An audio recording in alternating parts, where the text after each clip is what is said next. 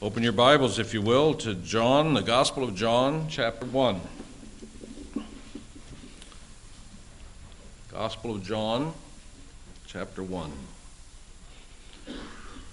The Gospel of John is possibly the most well known book in the whole Bible. It's been called God's love letter to the world. Undoubtedly, the most memorized verse in the Bible verse which many children memorize before they could even go to school is John 3:16, a summary of the good news of this book. Millions of copies of the Gospel of John, bound separately, just as a little booklet, have been distributed virtually every language in the world to millions and millions of people by their Christian friends in hopes that they might introduce them to Jesus, the Savior. And in fact, I suspect more people have come to know the Savior through the words of this gospel than any other portion of Scripture. Still, this gospel is not just an evangelistic tool. Its promises are some of the sweetest words that we might ever hear in time of need. Great, great promises. I am the resurrection and the life. What we need to hear in time of grief. He who believes in me will never die. Promises like don't let your heart be troubled. You believe in God, believe also in me. In my Father's house are many mansions. I go to prepare a place for you, and if I go, I promise I will come again and receive you to myself. Great promises. Peace I leave with you, Jesus says. Peace I give to you, not as the world gives. My peace. Great promises. Not just evangelism. This book is about the promises of God. This book is about the discourses of Jesus.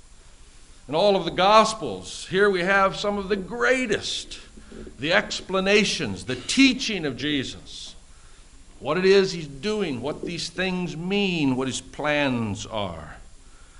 Indeed, this gospel is the most self consciously theological of, book of all of the four gospels. The others tend to be uh, chronological listing of events, but a thematic listing of events. But here is a theological treatise, a, a book that presents an argument to us concerning the Savior.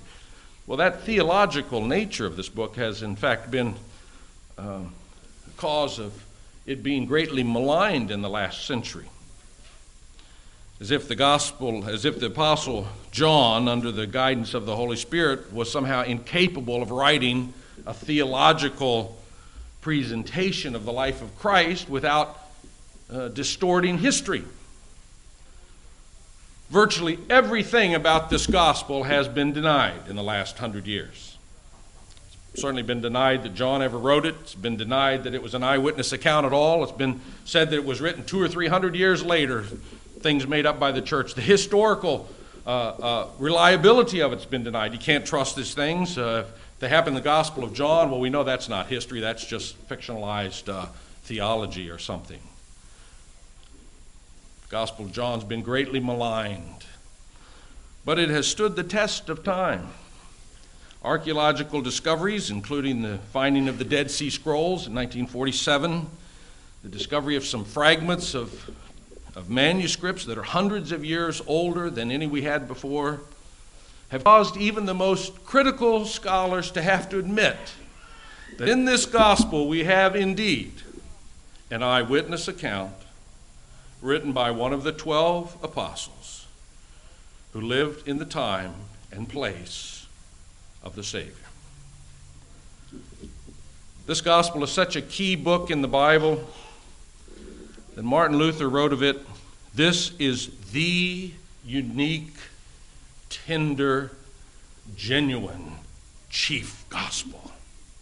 He goes on to say, Should a tyrant succeed in destroying all of the Holy Scriptures, and only a single copy of the Epistle of Romans and the Gospel of John should remain, Christianity would be saved. it's with trembling joy and immeasurable delight that I open to you this morning the first words of this precious, precious book, in which we will pursue our resolve.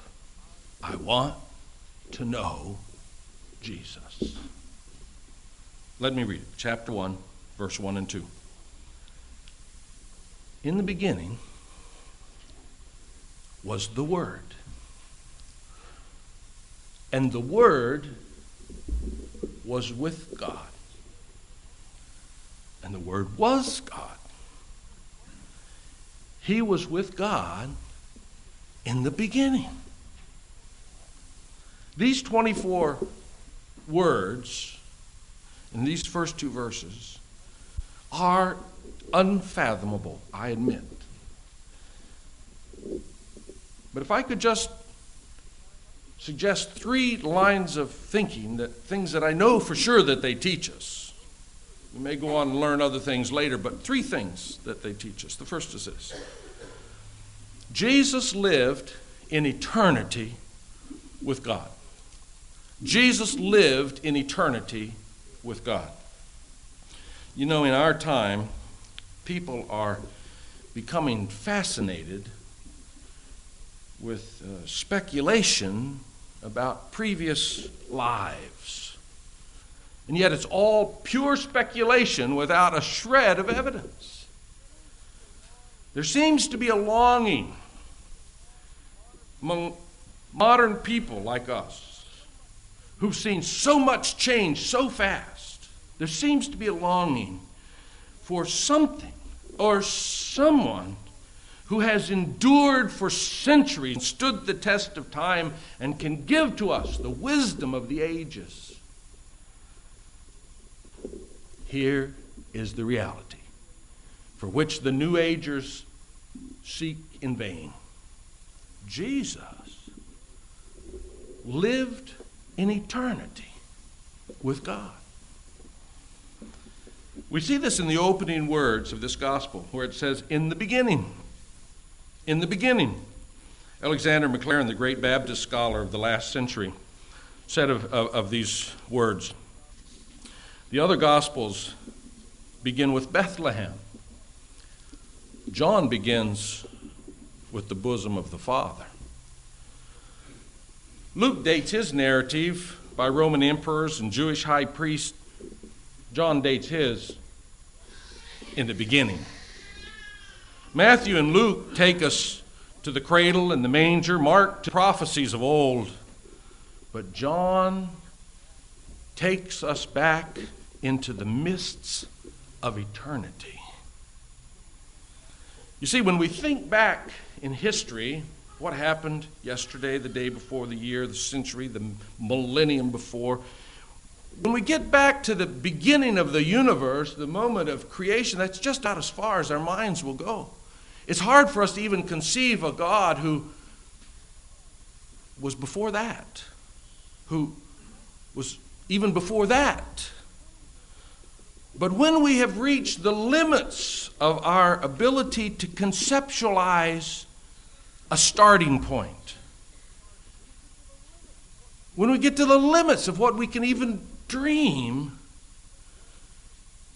there we already find the Savior.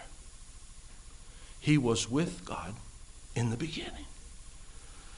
Jesus lived in eternity with God. We also see that this unfathomable, unfathomable truth is suggested in another way. It's suggested in the verb, the way the verb is used here. In these two verses, the verb to be is used four times. In the beginning was the Word, and the Word was with God, and the Word was God. He was with God in the beginning. Same verb, exactly, same form, four times.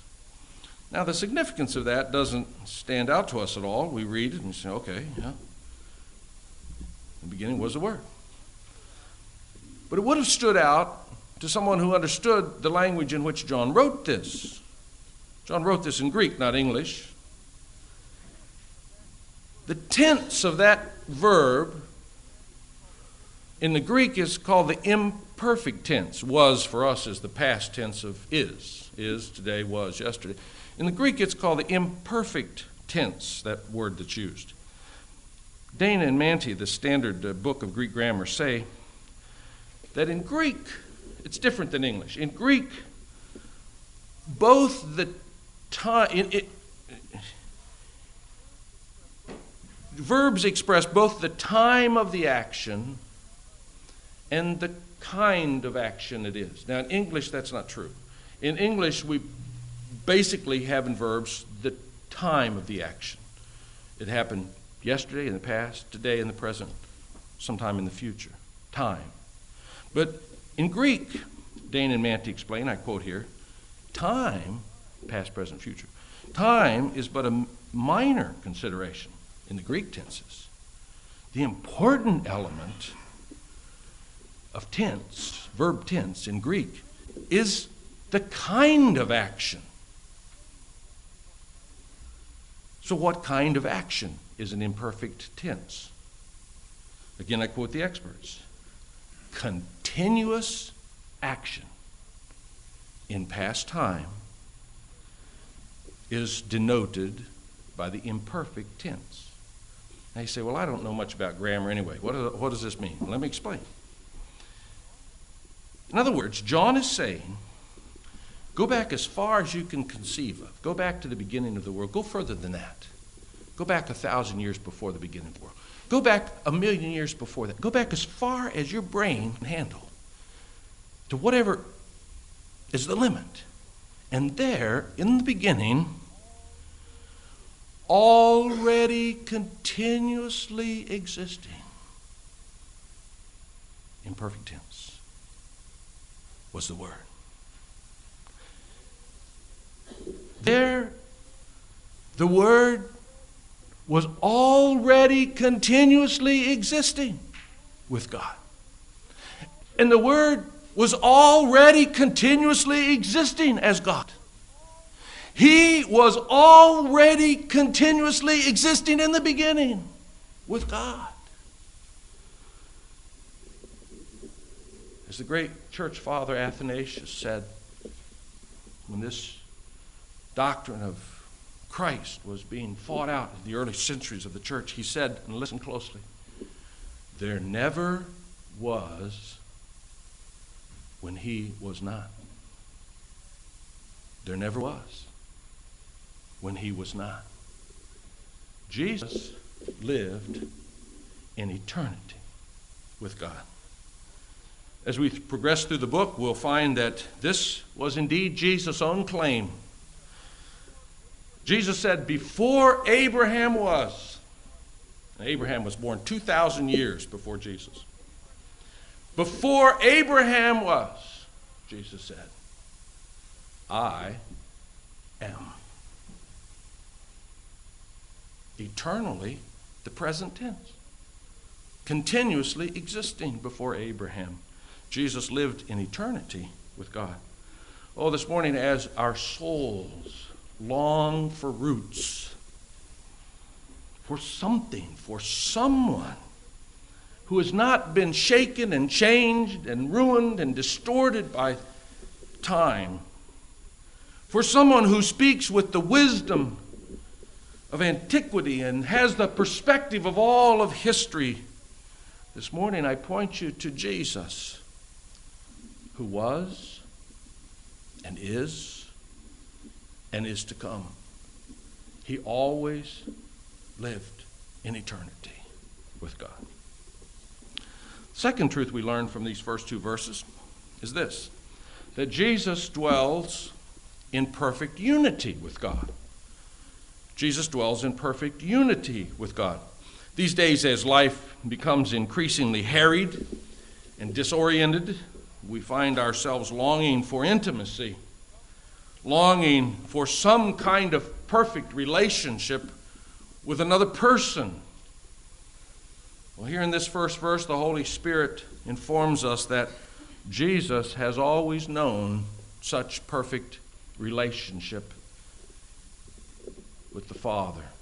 He's the expert. Jesus dwells in perfect unity with God. This, I believe, is the impact of all of the discussion given to this title which Jesus has given in this first words of this gospel. In the beginning was the Word. Greek word is logos. You may have heard that. It's the word that we pronounce or that we translate word. The logos. A lot's been written about this word, stuff that you and I might have difficulty understanding. You see, logos was a very familiar concept in ancient Greek philosophy. It was discussed by Plato and Socrates and the Stoics and a host of other philosophers. By the term logos, the Greeks meant the whole realm of thought or reason that's behind all that you see and everything that happens. Logos was this concept that there must be a controlling reason or a controlling word, some controlling principle of order which kept the universe from being just chaos and random occurrences. And he spoke of the Logos, this reason behind everything. Now, John undoubtedly knew of the Greek concepts of logos. They went all around, went on all around him. I'm sure he understood something about this, but his mind had not been formed by Greek philosophy. His mind had been formed by Old Testament scriptures, by Hebrew thinking. But in the Old Testament scripture, there's also this concept of the logos, the word, although in Hebrew the word is memra, the word. Except in Hebrew, the concept is much more concrete and it's much more personally tied to God Himself. So that we read in the Old Testament, by the word of God, the heavens were made. Or by the word of God, His people were delivered. Or by the word of God, uh, His wrath came on His enemies. Or by the word of God, the prophets knew and spoke. So, what John does here in the beginning of his gospel is, as he writes in the midst of the first century Greek kind of thinking and a Hebrew kind of audience, he takes a concept that was common to everyone. And he starts there where everyone is. This recognition that, on the Greek's part, that there's some kind of controlling reason, order behind everything. And, and, and, and the, the concept on the Hebrew part that says that the Word of God is behind all of these things. And John says then that this Word is Jesus. That's what we're talking about. Jesus Christ is the wisdom, the reason, the power, the intelligence that exists in unity with God as an expression of God from the beginning. This Logos, which everyone is talking about, Jesus says, it's Jesus you're seeking, or John says, it's Jesus you're seeking. You're talking about, now what is the controlling word? John says, it's Jesus. And the Hebrew says, what is the word of God? How does the word, how does God speak and say, let there be light and there light? And, and, and John says, it's Jesus. He is the Logos. He is the Word who existed with the Father from the beginning. John makes the same point in another way, using this little word with, which has a lot of Greek grammar to go with it, which I don't understand all of it, but in fact, the word means toward. The word is toward God.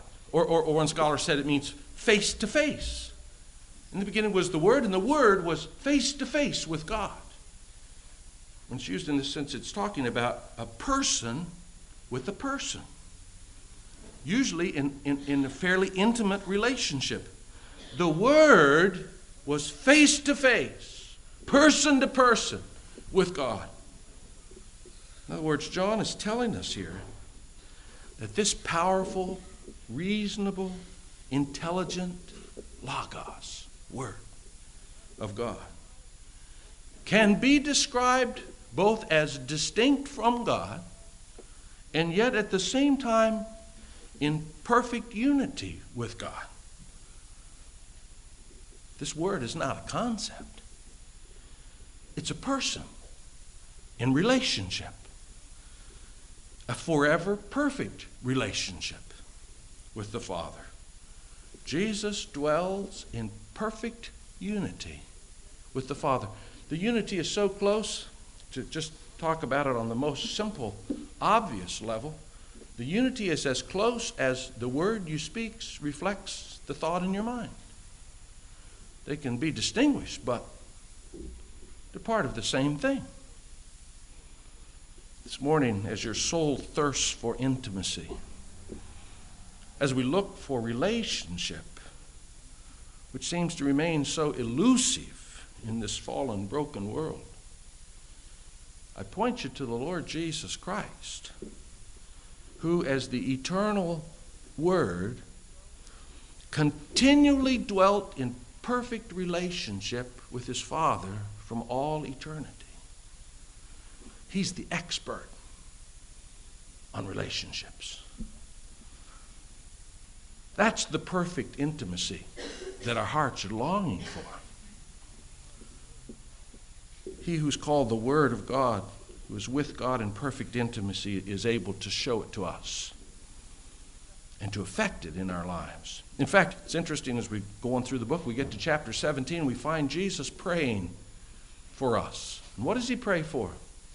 Father, he says, I pray for those who will believe in me, that all of them may be one.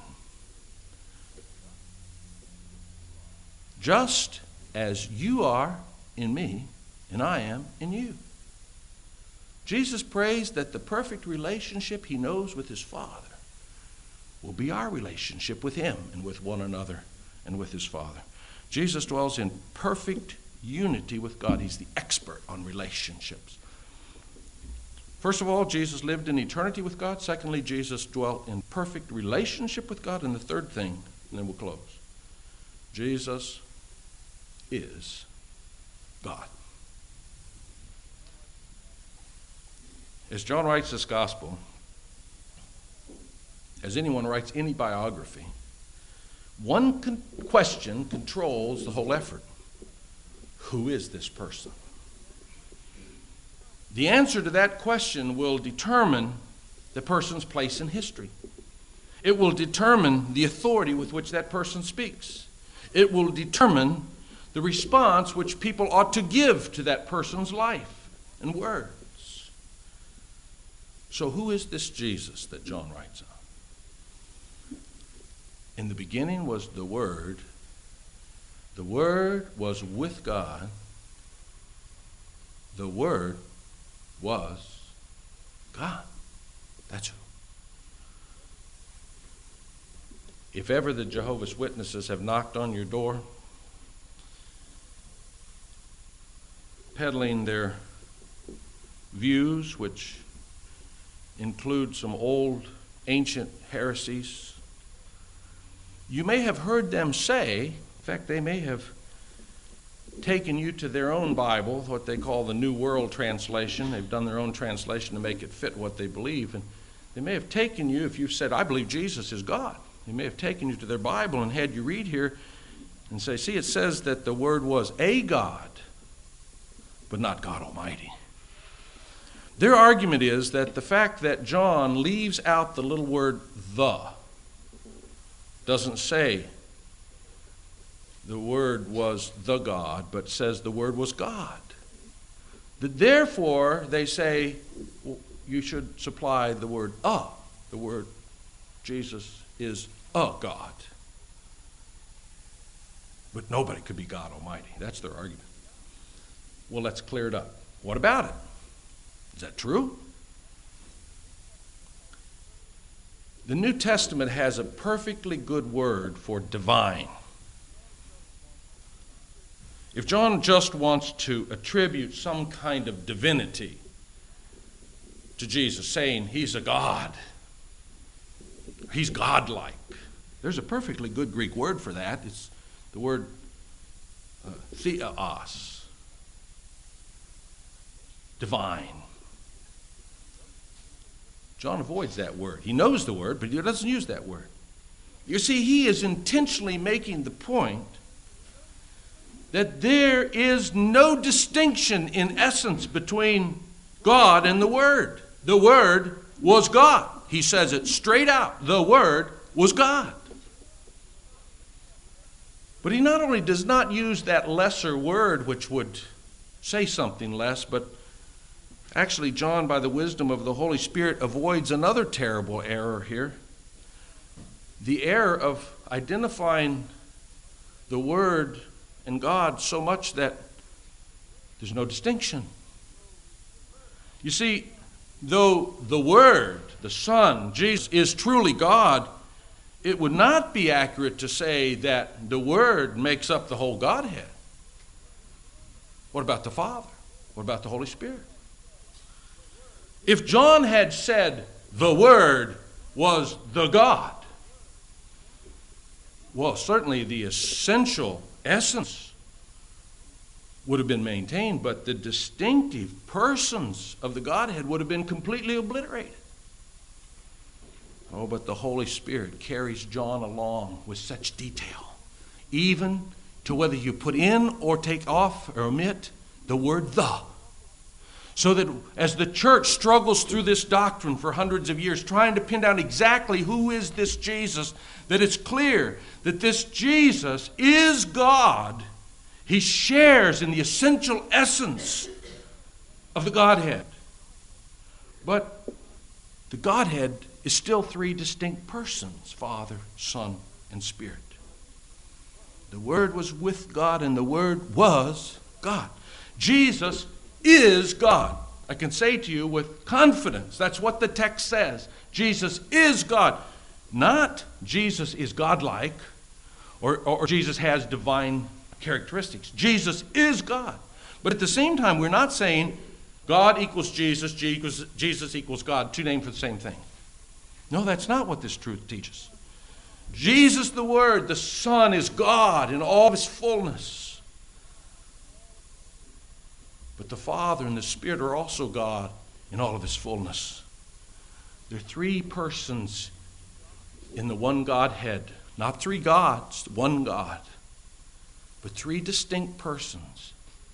The mystery of the Trinity.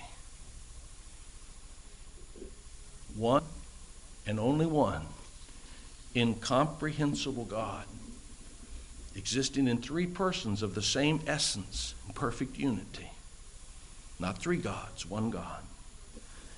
This is not a doctrine that the church dreamed up hundreds of years after Jesus. This indeed is what Jesus said of himself. He said, and this is about as blunt a statement as you can make, he said, I and the Father are one. He says to Philip, If you've seen me, you've seen the Father. Or as John records in verse 18, we'll get to, no one has ever seen God but God, the one and only. No one has ever seen God but God, the one and only, who is at the right, at the Father's side, has made him known. Jesus is God. Throughout all the epistles, wherever Jesus went, the same question was raised Who is this? Who is this man who speaks and calms the wind and the waves, and they obey him? Who is this man who makes the blind man see, who makes the lame walk? Who is this man who has authority over demons and casts them out and raises up the broken and lifts the dead to new life? Who is this one? Same question confronts you and me this morning. What do you think of Jesus? Who is he? If he's just the leader of one of the world's great religions, you can take him or leave him. Doesn't matter. Obviously, secular people do about as well in the world as religious people, don't they? If he's just a religious leader, doesn't matter. But in fact, as we read the Gospels, nobody came to that conclusion, just another religious leader. Everyone who saw him and heard him, saw what he did, understood that he claimed to be nothing less than God come in human flesh. Now, some people hated him for that. They said, That's blasphemy. We will not have that. In other words, God Himself can't do that if He wants to. I reject that, they said, and they hung Him on a cross. Didn't matter. God raised Him from the dead. He's still alive today. But others heard that. It was not what they expected to hear. But they saw the evidence that Jesus presented, that John records for us, and they believed what he said. They may have doubted previously, like Thomas, who doubted, said, I'm not going to believe that. No way am I going to believe. But when he saw Jesus alive again from the dead, he fell at his feet and said, My Lord and what? My God.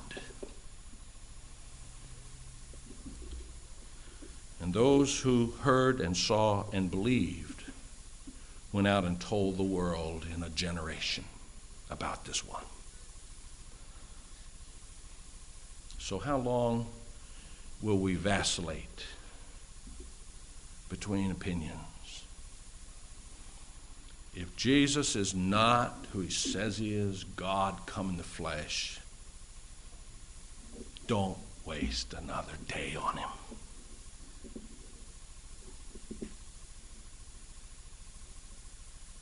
but if he is.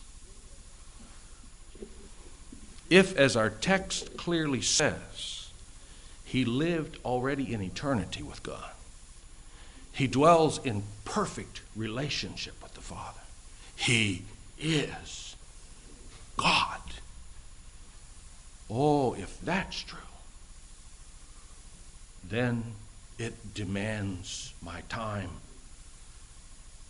my wealth, my soul, my mind, my strength, everything, that I might know and serve Him.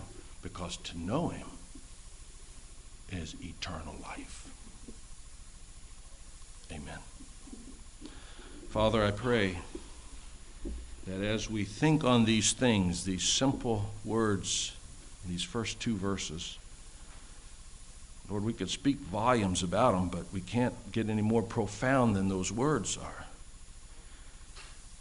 And yet they cause us to see that we don't know you near as well as we thought we did. Father, as we reflect on these things, help us to feel the weight of them. Deliver us, Lord, from this forever indecision, this ongoing wait and see attitude that we tend to have